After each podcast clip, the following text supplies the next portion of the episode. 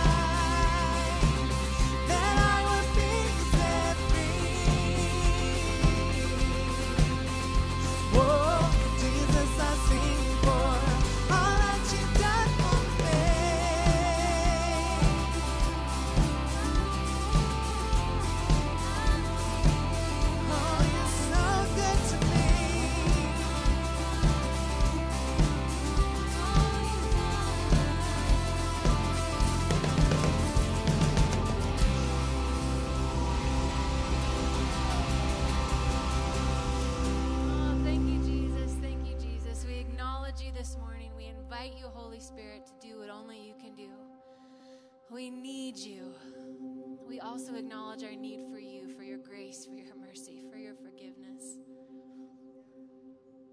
Oh, Jesus, we need you.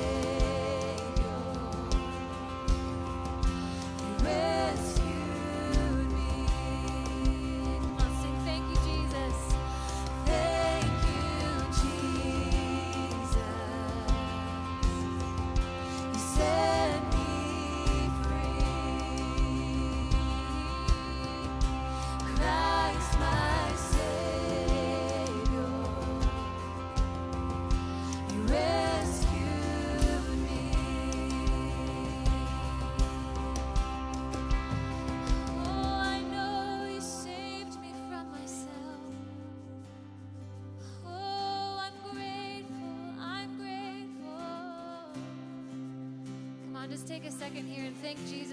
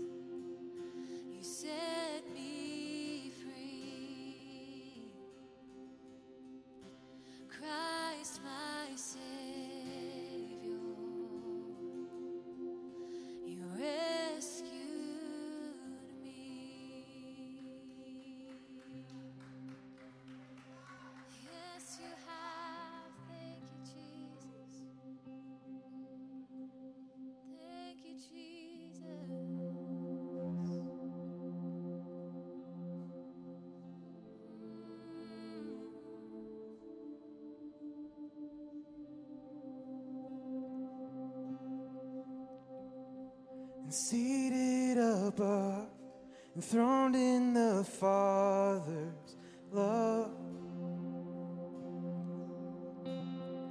destined to die, poured out for all mankind. God's only Son, perfect and spotless one. never sinned, but suffered as if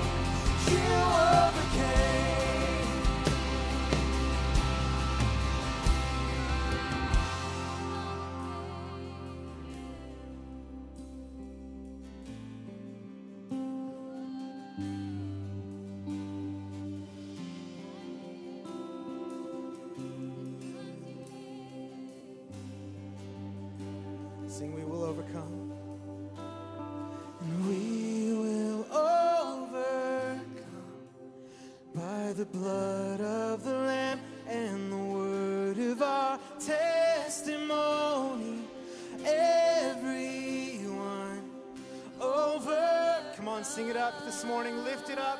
Believe it this morning.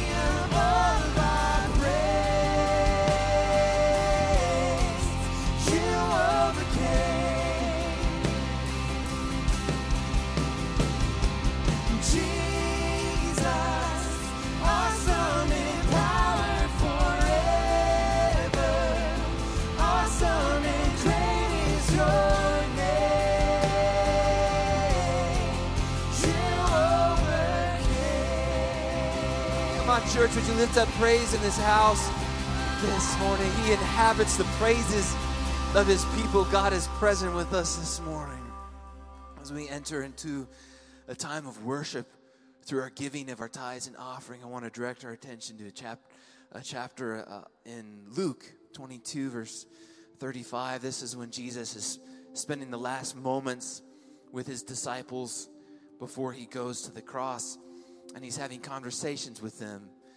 Sure you've read this. Let me let me pick this up where Jesus says this. He says to all of them, the disciples, "When I sent you out empty-handed, did you lack anything?"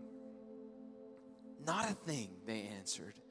God provided all we needed. You know, when God calls, He also provides. I think about um, my older brother who uh, went to Moody Bible Institute to be a, a missionary. And my grandparents, when he told them that this was what the Lord had for him and that he was called into ministry, you know, they were so concerned about security and provision, and they just thought he was, they, they were like, well, how about just on the side? Just follow God on the side, but maybe you could, maybe you could do something that's a little bit, that's a little more, uh, you know, that actually is going to pay the bills. And he said, he said, no, this is what God has for me. I'm going to do this. Follow God into, into mission school. And then I come along, the younger brother, and I go to music school. and they're like, this is, this is not going well.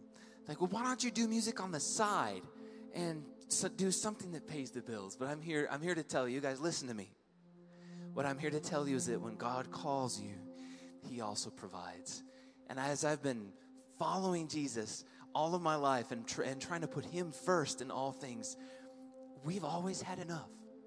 And so, as we prepare to worship through our tithes and offering, this is a time where we're reminded that, where we put this into practice, that we've always had enough and that God provides. Everything that we have belongs to Him. He's the one that provides.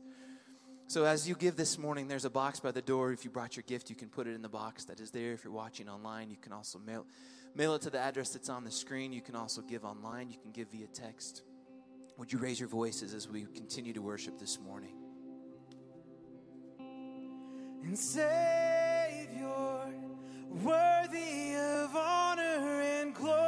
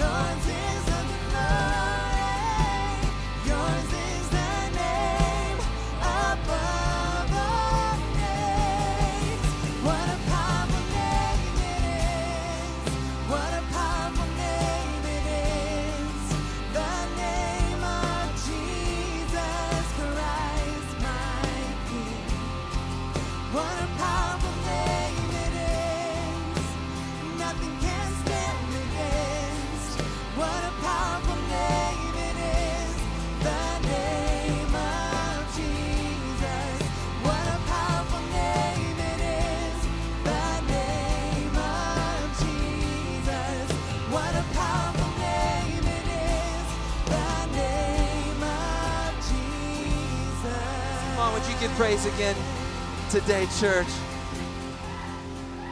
Amen. My name is Colin Stoddard. I'm the executive pastor here at New Life East. We're so glad that you're here with us today. If it's your first time, thank you for coming to worship with us. We have a gift for you at Connect Central, so stop and let them know uh, Victoria's there. Let her know that it's your first time, and we'll get that to you. Today is also Groups Launch Sunday. You might have seen the tables set up in Connect Central. Would you stop, uh, introduce yourself, meet somebody new today? We believe that groups are such a core part of who we are as a church. You know, seeing all of you gathered here this morning I love it. I get to shake your hand or wave across the gymnasium here, but but the real relationship happens when we can stop traffic, we can gather around a table together and you can share a meal. And so we man, we just believe in that. We want you to be a part of that too. We want you to experience getting to know people on a, a real level, being able to support one another and just sometimes just have have fun. It's hard to prioritize those things, but this morning we've prioritized it for you.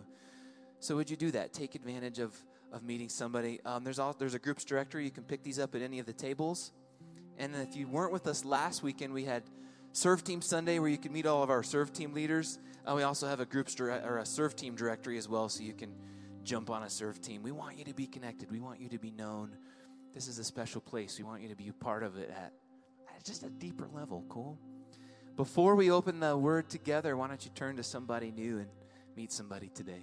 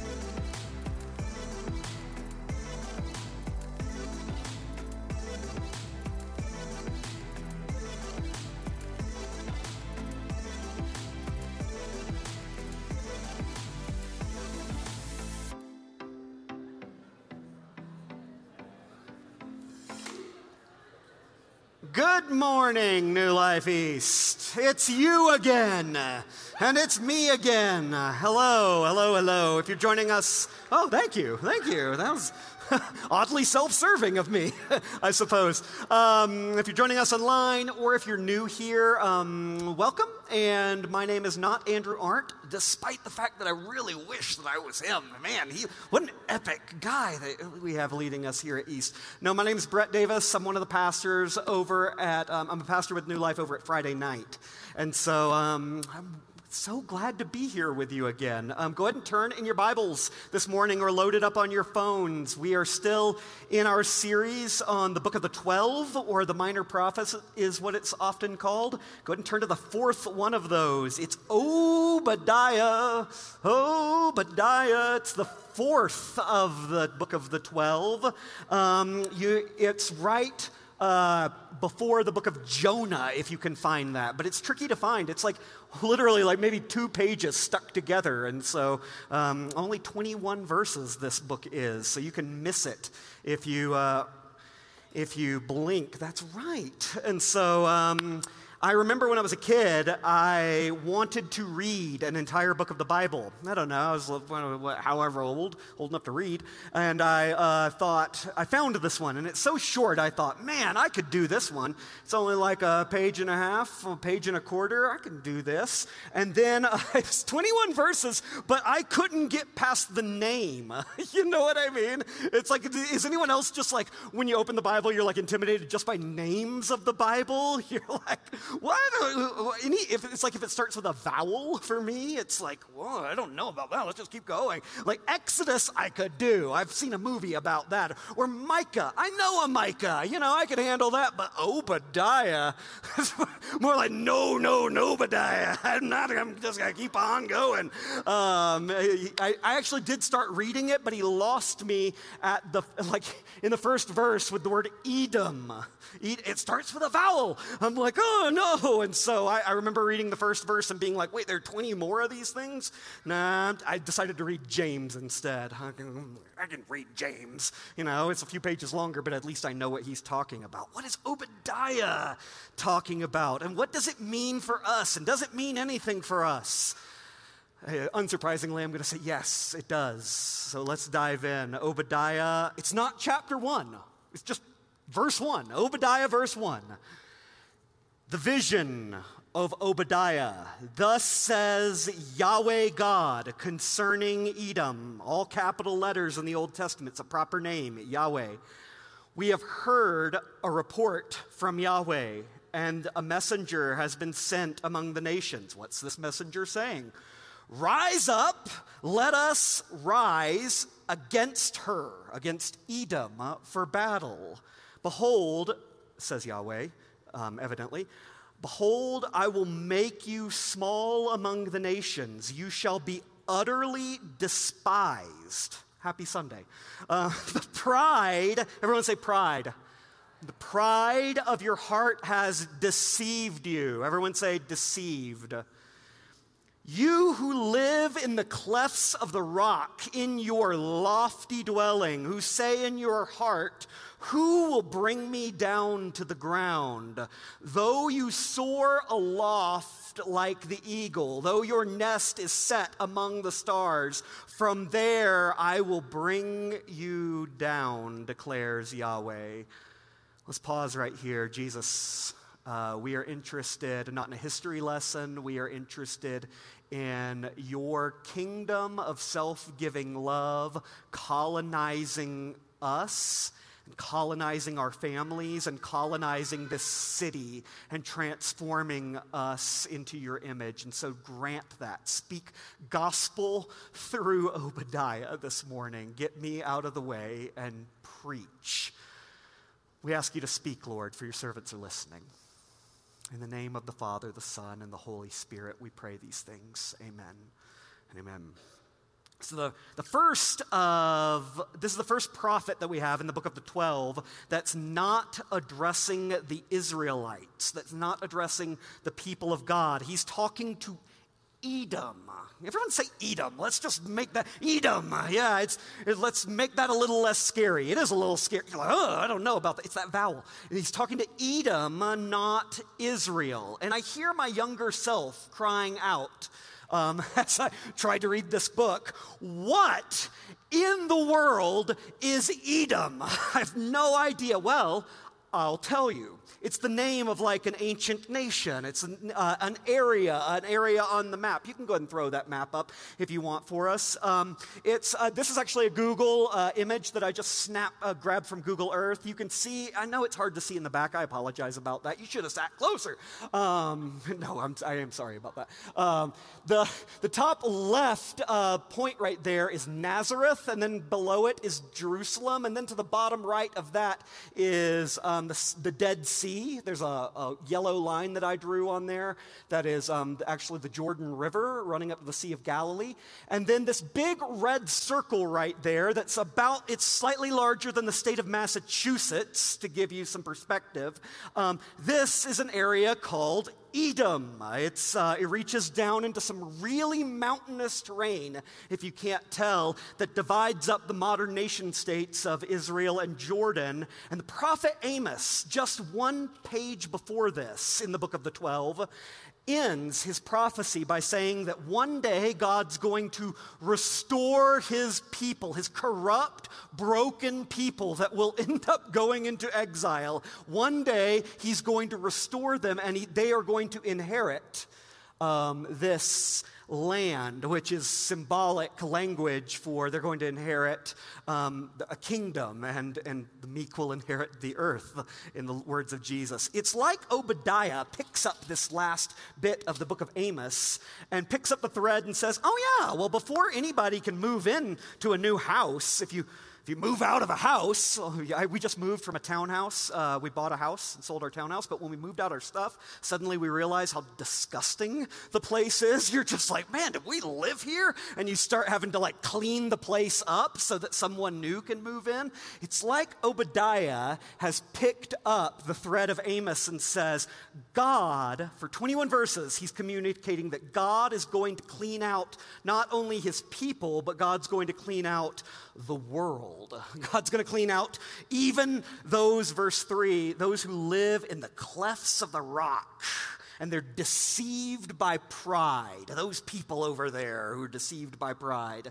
This, this nation, this area, this mountainous area, it needs a deep cleaning. It needs a deep cleansing like the people it's I don't know why I want to cock a pressure washer, but they need to like have the pride pressure washed off of, off of these mountains and out of this area these people who, verse 4, think of themselves like eagles that are like lofty, above it all. I'm not part of the mess down there, I'm up here in the stars. God has got to power wash this whole area out of pride um, and get it clean and ready. And but like I have my younger self still asking questions. My younger self is still like asking questions like, can we get honest? How proud can you be if you're living in the rocks? Right? Does anyone else just like when you read that, you're like, you live in the cliffs? Like that, how proud could you get? And so um, I actually want to, well, more show and tell right here. Um, this is actually a famous entrance. It's the front door to um, a rocky area right in the middle of this, of Edom, the ancient na- uh, nation state of Edom. It's called uh, Sela or Petra, is what a lot of people know it as. It's 100 miles, as the crow flies, um, south, southeast of Jerusalem. Um, if you go into this, it's about a sixth of a mile long, and it eventually dumps you into like a protected area, like a bowl of mountains around you. And uh, it was eventually developed in the centuries leading up to Jesus into a practically impenetrable city. You can actually see remnants of like the city and the roads. It's impressive. There's like a colonnaded road right here that's still standing, and you can see in the distance um, caves carved or uh, their buildings carved into the cliff walls caved out. Um, some of these you can uh, go, yeah, some of these are actually tombs, best we can tell, but some of them, best we can tell from like archaeology, is actually residences. Um, and next slide, the, the scale of this is just like unbelievable. I know you can't really see it that well in the back, but like there are these black dots, and then there are little white ants above those black dots up there. Those are people walking up those arched stairs right there. It's just incredible. Um, next slide. These are um, stairs carved into a western cave or a western mountain, the side of the mountain. Stairs carved into it.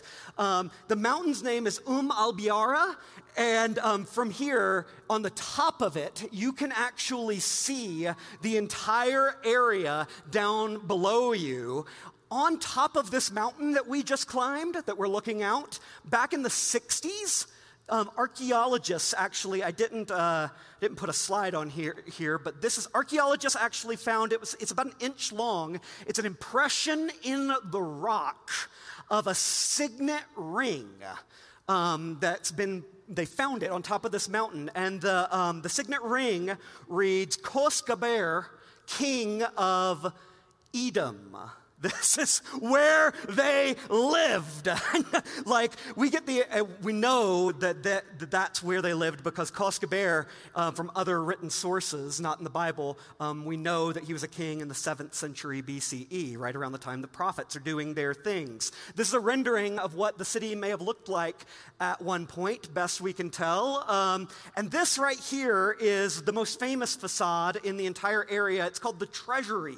Um, this is beautiful beautiful, isn't it? Um, you got some camels camped out in front of it right down there. My favorite picture is actually the one with the horses camped out in front of it and Indiana Jones, right? I mean, good grief. This is, a, yeah, yes, we can applaud for Indiana Jones. Uh, I love him. This is where they filmed the end of The Last Crusade. It's beautiful. On the outside, I mean. I mean, like if you go on the, once they go into the inside, they're on a soundstage somewhere with like the, I don't know, the booby traps and the invisible bridge. Spoiler alert, sorry about that. Um, you guys remember this movie? It's so awesome. It's like Sean Connery's bleeding on the ground, and Indiana Jones needs to like find the Holy Grail to save him, and, and Dr. Jones has to. Oh, I love it. It's just one of my favorite parts. Dr. Jones has to pass through this like cobwebby area with like, and he's only got like this book and a phrase to like guide him, and it's like only the penitent man will pass. Only the penitent man will pass. And then suddenly, like at the last minute, the cobwebs start moving, and he's like uh, in front of him, and he realizes only the penitent, the penitent man is humble before God. He, he kneels and he, he goes down in the blade like spin. He doesn't lose his head. It's like, like humility will save your life. It's kind of like the, the uh, anyway, that's a, I like Indiana Jones. Um, um, hopefully, but hopefully the images are helpful um, as we start thinking about rock dwellers. Well, uh, and I know that a lot of the carvings in Petra were actually finished after the Edomites were already gone.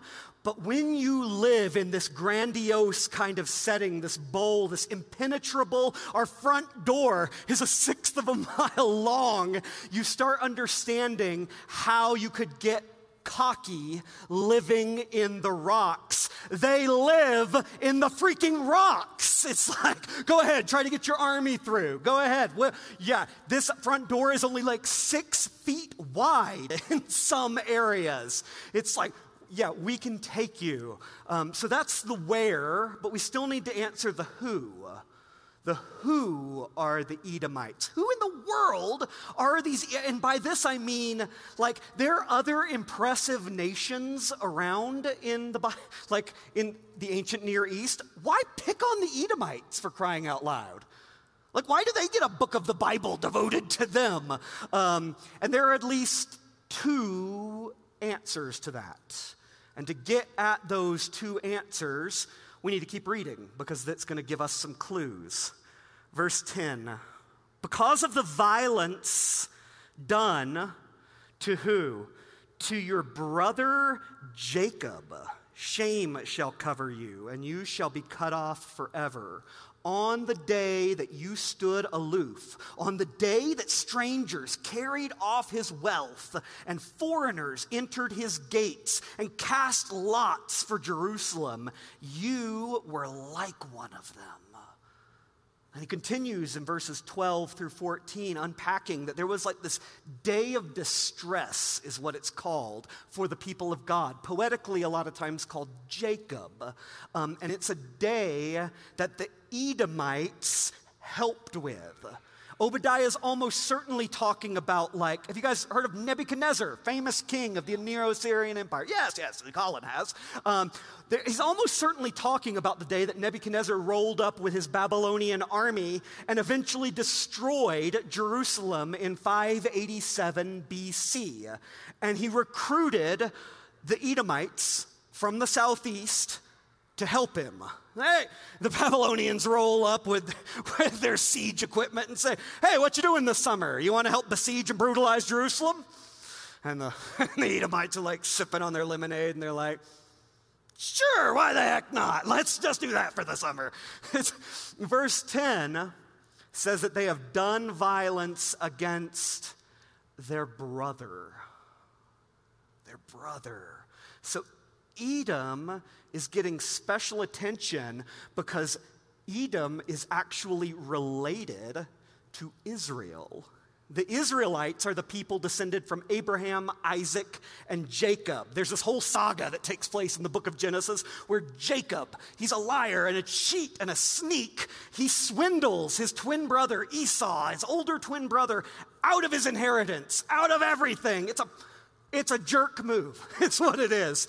And but Jacob eventually gets what he wants. He gets blessing, he gets inheritance, and all it costs him is he has to go into the witness protection program. He's, he's under threat of death. Um, the Edomites, on the other hand, are the descendants of Abraham, Isaac, and Esau. They're they're related. We, sh- we should say it this way we should name it that the Bible is populated by a fractured family. If any of us have felt fractures in relationships or fractures even within families, um, we're, in, we're in good company. It's, it's the human story, it's the biblical story. It's the Edomites are Esauites, is who we're talking about here. If you trace back all those boring and brilliant genealogies in Genesis, you begin to realize that everyone in the Bible, like literally everyone in the Bible, even the island dwellers and the Greeks and the Assyrians and the Babylonians, everyone is related. And so, who in the world are the Edomites? One answer is Edom is the twin of Israel. Edom's the twin nation of Israel, a twin brother that has backstabbed, that has betrayed, that has sabotaged, that has hurt, it's a family member that has caused the deepest kind of wounding that you can imagine. And Israel might even call, go so far as to call Edom the evil twin. Edom over there, Edom. Those stinking Edomites, they're those guys who live in the rock fortresses. They did it. They hurt me. They broke me. They helped destroy Jerusalem. They, they sacked the city, they helped tear down the temple. But here's the thing the Edomites would probably call Israel the evil twin. You, you can imagine, like the Edomites up on their high horse in their rock fortresses, justifying themselves because they're saying, well, you know what? Jacob started it. He was the one who started it, he was the sneak. His was the jerk move. Sure, we helped sack Babylon, but you know what they did to us? How many of how you know what they did to me? Well, they stole our inheritance. The only reason that we're having to live in these cliffs, carve out like is because they stole our birthright. They stole our inheritance. If this sounds like any of our lives, it's because it's meant to. Who is telling the truth in this conversation between these? Both of them. Who is right? Both of them. Who is full of pride in their defending their position in the fracture? Both of them. We should say it this way the Bible is populated by a fractured family, and pride defends the fracture instead of healing it. That's what we do. We, this is like what we do all the time. We both sides tell their story, but nobody's actually trying to bridge the fracture, trying to like bring it to those Edomites. If you heard what they did over the summer, well, those Israelites, you know what they've been doing year after year after year, and they don't even know that they're hurting me, and both sides are probably right about a lot of the story.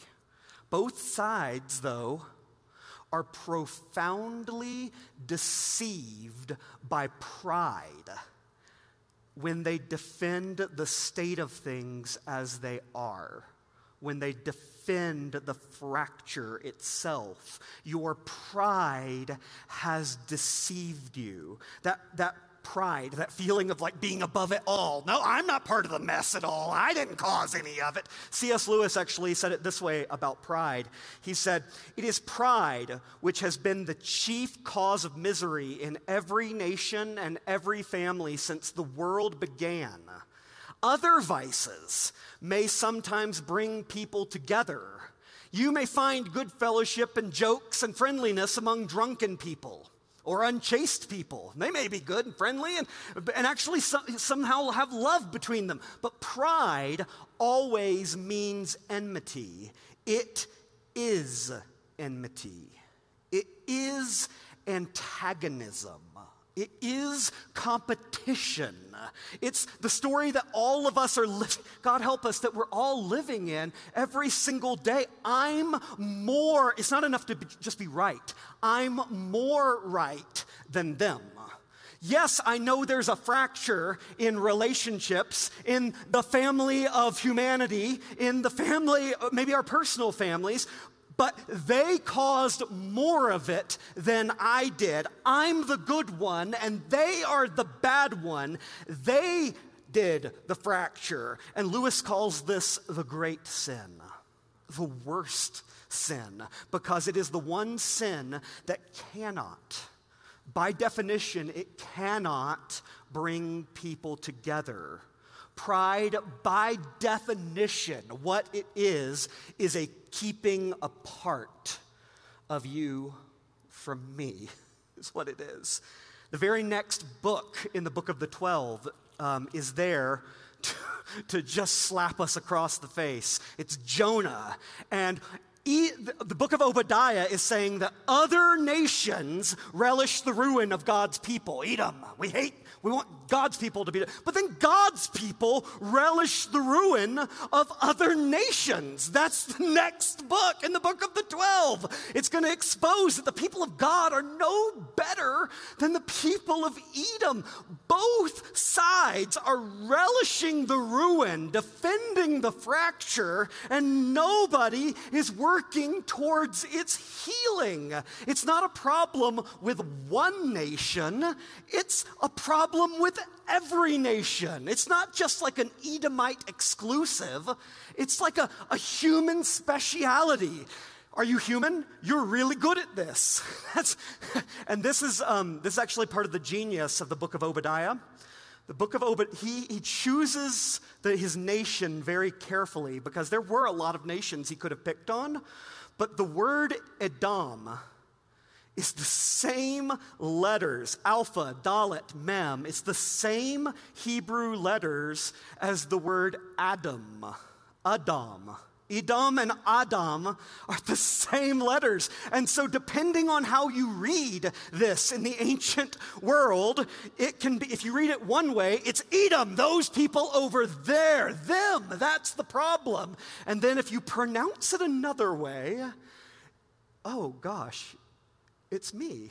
It's all of us. It's humanity. This is what we, and God is condemning the pride of us all. And so, who in the world are the Edomites? The second answer to this question is well, us.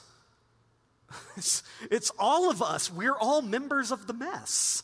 Like, and that's what the prophets again and again are trying to get us to recognize that, well, Edom, uh, this brother, this twin brother, in his, all of his pride, he's hurt someone and betrayed him. But we all have. And now Obadiah is reaching his climax because verse 15 says, For the day of the Lord is near upon who? Upon all nations. And um, all the U's here are italicized and bolded right here. As you have done, it shall be done to you. Your deeds shall return on your head. These are all singular words right there. You, you, you, you. It's talking to Edom over here. And then verse 16 says, As for y'all, y'all, he's talking to Israel. It's confusing in English, I know. Y'all have drunk on my holy mountain and all the nations will end up drinking continuously. They will drink and swallow, and they shall be as though they had never been. The image right here that Obadiah's got is of a poisoned chalice, a deadly cup that Israel in her pride, Israel has drank, but now all the nations are so prideful, so lofty, that all of the nations, verse 15, are going to have to drink this cup of poison, poisoned pride. And then verse 17 says, But, it's a glorious word. In scripture when we run across. But in Mount Zion there shall be those who escape, and it shall be holy. And the house of Jacob shall possess their possession. Somehow, in the midst of all this, there is a way to be saved. Verse 18 The house of Jacob shall be a fire and the house of Joseph a flame, and the house of Esau stubble. So, all pride of all the nations is somehow going to get burned up. They shall burn them and consume them. There will be no survivor for the household of pride and loftiness of Esau, for Yahweh has spoken. And then the book ends by saying, Saviors, plural Saviors shall go up to Mount Zion to judge or to rule Esau, Mount Esau, and the kingdom shall be Yahweh's. This is the end of the book of Obadiah, and it ends with two mountains. First, it ends with the image of fire burning away broken human brokenness and pride. But then it ends with two mountains the mountain of Zion and the mountain of Esau. The promise that blessing, divine blessing, can come, and the reality of human brokenness, of fractured families, of life the way that we experience it day in and day out. And Obadiah promises that saviors are going to come and they're going to help bring God's reign to the world. Uh, side note a lot of people around the time of Jesus were reading this and thinking that the only way that this could happen would be military. And so they, they thought that, like, the Messiah and his people would conquer the nations and bring Yahweh's rule to the nations. But the book of Jonah, for crying out loud, it should have put an end to that, right?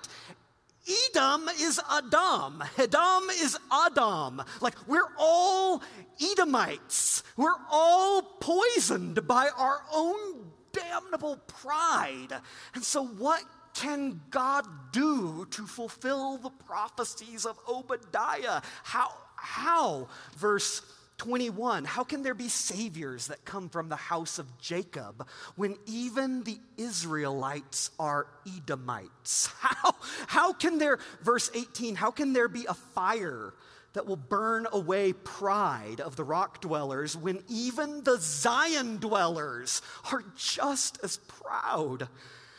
And the answer, of course, is that Yahweh says, oh man, to fulfill these prophecies, the fire is going to have to become flesh. Is what we find in the person of Jesus. God sees the fractured human family. We're all. This is our lives. We're all drowning alone in our pride. And He comes down to drink the cup dry Himself is what Yahweh does. We, we could say this way God Himself has swallowed our pride with all of its poison. That's, that's what Jesus is wrestling about on his last night before the crucifixion. Let this cup pass from me. Nevertheless, nevertheless, if this is how the family gets put back together, I will drink it. And so Jesus, fully God, the church confesses, swallowed all of our pride, all of our estrangement, all of our brokenness, the entire fracture of the human race. He swallows it down. Glory, hallelujah. That God makes us right with Himself while we are dead in our sins. God swallows our poison and wants to give us life.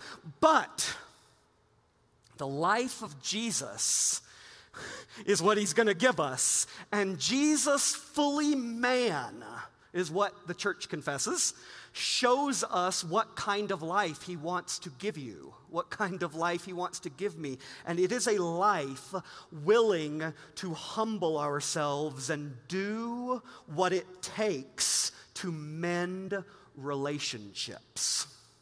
That's the life willing to carry the cross for the sake of our enemy, for the sake of the other. The, the life willing to drink the cup if it means healing the fracture. Someone has to swallow the pride. Can I get an amen? when it happens, it's not just individuals that get saved, it's relationships that get saved. do you know how the great saga of Jacob and Esau ends? how it actually plays. Lots of people don't know this. How it actually plays out. Jacob has swindled his twin brother. He's fled from him. He's entered witness protection program. And then what happens when they finally see each other again? Jacob's scared to death. He's conned his twin brother out of basically everything. And he tries to give him just like donkeys and camels full of riches, like a mountain of riches. Maybe I can buy his kindness and I will be okay. But Esau doesn't need any of that. Esau responds with grace, with kindness, with forgiveness. It actually says this, so profound. Genesis 33 says, But Esau said, I have enough, my brother. Keep what you have for yourself. Jacob said, No, please. If I have found favor in your sight, then accept my present from my hand. For I have seen your face, which is like seeing the face of God, and you have accepted me. so he sees the face of Esau, someone who celebrates his success and forgives his failures and doesn't have to be bought. And he says, That's what God is like. God is true. God's burning away our brokenness. It's true and it's painful, but He's also forgiving our failures. He's celebrating that his children are coming home, and we're invited to believe this good news and go and do likewise. And so, a, a just a couple of lightning reflections as we're getting ready to come to the table. Number one, um, how we can open ourselves up to the fire of God, burning away our pride. Well, number one, get off your high horse. You're a member of the mess. Pride is almost always the problem. No matter who we're at odds with, whether it's like a coworker, a boss, a neighbor, a family member, a spouse, maybe even a whole group of people like that political party over there. Like if pride didn't cause the problem, pride is compounding the problem. It's it's furthering the fracture. We are all Edomites, whether we come from Jacob or Esau, whether we are from Jonah or Nineveh, you too are a member of the mess. And this is brilliantly good news because Jesus didn't come for the clean. He came for the messy. You can, you can lay down the crushing burden of trying to pretend like you're perfect in everything. We're all a mess and we're loved. And when we get the burden off of us, we can start loving others and showing them grace. The second way would be abandon your mountain fortress. Abandon it and prioritize making confessions over receiving them. Many of us, like, we live in a place of pride because we're like desperately afraid of being hurt, is what we're afraid of. And our pride has become Petra to us. It's like this impenetrable place where we cannot be hurt. If I never admit that I've done anything wrong, then I will not be hurt and nobody can get to me. And you're right, nobody can get to you. You are utterly safe there, but you're utterly alone there. You cannot be reached, you cannot be known, you cannot be loved. And if you are afraid today, I'm just telling you that Jesus is inviting you out of Petra, and you may get an arrow, you may get hurt a little bit, but you're also going to find that you're not alone anymore. And so we could practice this by saying, I'm sorry, I. I'm sorry I did that. I'm sorry that I've been acting that way. I'm sorry I forgot to. I'm so, when we say I'm sorry I, we're leaving the mountain fortress and we're opening ourselves up to love. Which is the only place of real security. If we learn nothing from Obadiah, maybe we should learn from Indiana Jones that pride will make us die alone in the mountain fortress. Only the penitent man will pass. Get low. Get low before God. Get low before other people. Humility will save your life, it'll save your family, it'll save this world. And number three, show people the face of God. We get to do this. Celebrate their success and forgive their failures. God's kingdom does not come in our lives or in other people's by bullying or arguing or battling or even winning the argument. It comes through gentleness, through forgiveness, through grace. That is how Messiah and his people rule the nations. That's how saviors spread the kingdom, not by battle, but by humility and grace. Jacob glimpsed God's face in a brother who showed him grace. And it's the, this is the gospel. It's the same face that we see forgiving us as we nail him to a cross. It's the same face that emerges from the darkness of the tomb and invites us out of death and into life. It's the same face that is continually showing you grace every moment of your life. And we are invited to show that face to other people. Grace is the only life there is, brothers and sisters. You either show grace or you die slowly. May we may we not die slowly. May we show grace. May we taste it this morning as we sing, and may we extend it even to our evil twin. I invite you to stand right now. Invite you to join me in a prayer of confession. We're going to confess that this is not the way we live oftentimes. I am totally with you in, in all of this and the hardness of it and in the beauty of what we are being invited into. And so join me right now, brothers and sisters, in confessing, Most merciful God we confess that we have sinned against you in thought, word, and deed, by what we have done and by what we have left undone. We have not loved you with our whole heart. We have not loved our neighbors as ourselves. We are truly sorry and we humbly repent. For the sake of your Son, Jesus Christ, have mercy on us and forgive us that we may delight in your will and walk in your ways to the glory of your name. Amen. Brothers and sisters, the gospel lets me tell you that if you say those words from the depths of you, I have good news. You are forgiven and you are set free from what has chained you and you're set loose on this world to show them the face of God. Let's sing praise to his name.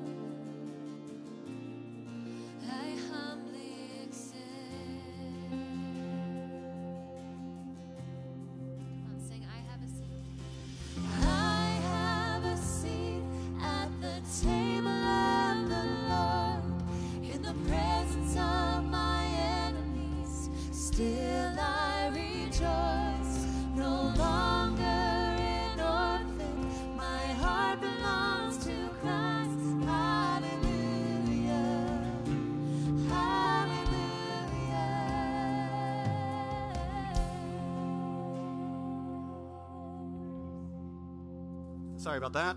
We're going to keep singing, but it struck me in the first service, and we're going to do it again in this service. That the whole point of the gospel is that they have a seat at the table of the Lord too.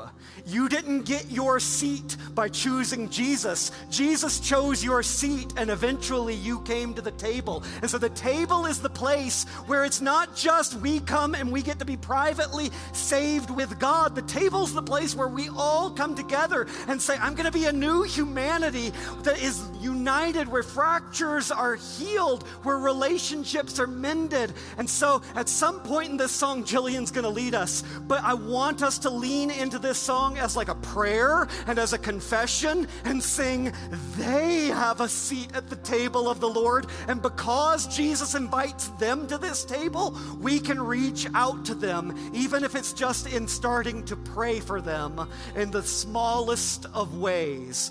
And so let's keep singing.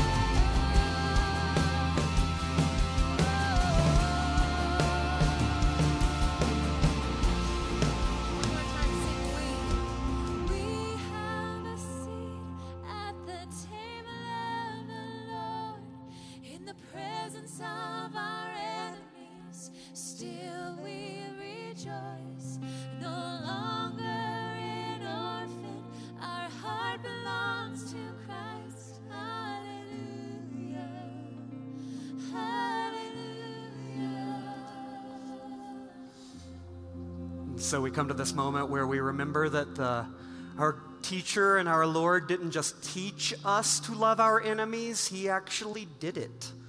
And He's actually still doing it. Every time we come to this table, we recognize that a seat has been made for us. Our heart has been claimed by our Creator. He will not let us go and He wants them to. He claims them to. And we come together. And so, friends, we remember what God is like. That on the night he was handed over to suffering and death, our Lord Jesus took bread and having given thanks, he broke the bread and he gives it to us. He gave it to his disciples and he said, Take, eat. This is my body and it is for you do this in remembrance of me. And so, Jesus, we remember what you did, and we remember who you are right now, that you are here in this place, loving us, loving them, and inviting your life into us. And so we say, Get it into us, set us free, make us lovers like you are, make us joyful like you are, make us forever alive like you are. You may receive the bread.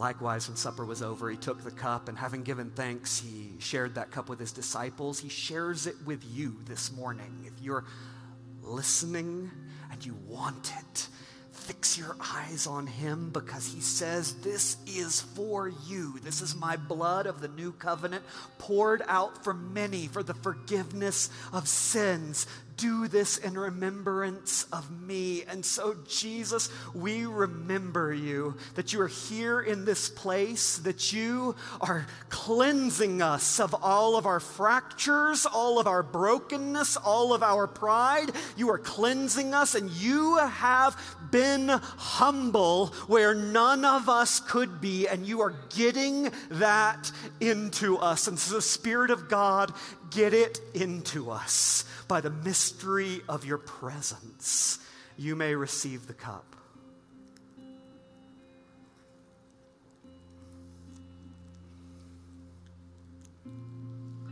So, right now, you're invited to just thank Jesus. Maybe open your hands and thank Jesus for what he's doing in the world, what he did so long ago, and what he is going to continue to do in us and through us in the world. Saviors will come from Zion. Jesus, we give you thanks and we sing praises and doxology to you right now.